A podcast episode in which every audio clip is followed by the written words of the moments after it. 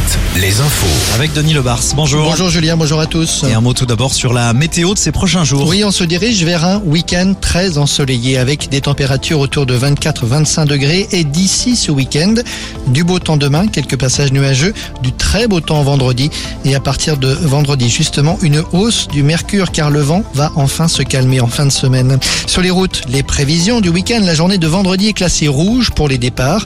Ce sera la journée la plus chargée, celle de samedi est classée orange. Sur la route, toujours encore trois semaines de galère pour ceux qui effectuent régulièrement le trajet entre La Rochelle et la Vendée.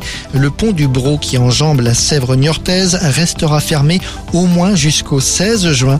Le pont Le Vent est en panne depuis près d'une semaine. Une réparation est annoncée, mais il faudra attendre au moins trois semaines avant que la circulation soit rétablie.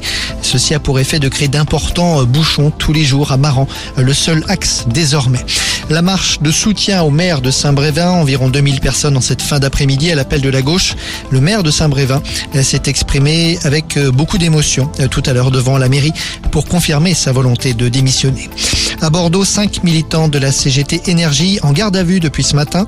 Ils ont été interpellés dans le cadre d'une enquête portant sur la coupure de courant du quatre avril dernier à Bordeaux. Une coupure volontaire revendiquée par le syndicat.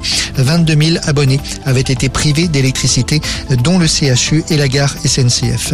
Les douanes dressent le bilan de l'année deux mille vingt-deux. De nouveaux records ont été battus par les agents, notamment avec le tabac de contrebande. six cent cinquante tonnes ont été saisies l'an passé, deux cent cinquante de plus que l'année précédente. À noter d'ailleurs que cinq usines clandestines de fabrication de cigarettes ont été démantelées en France au cours de l'année deux mille vingt-deux. Voilà pour l'info. Excellente fin de journée. Vous êtes avec Julien. Merci Denis.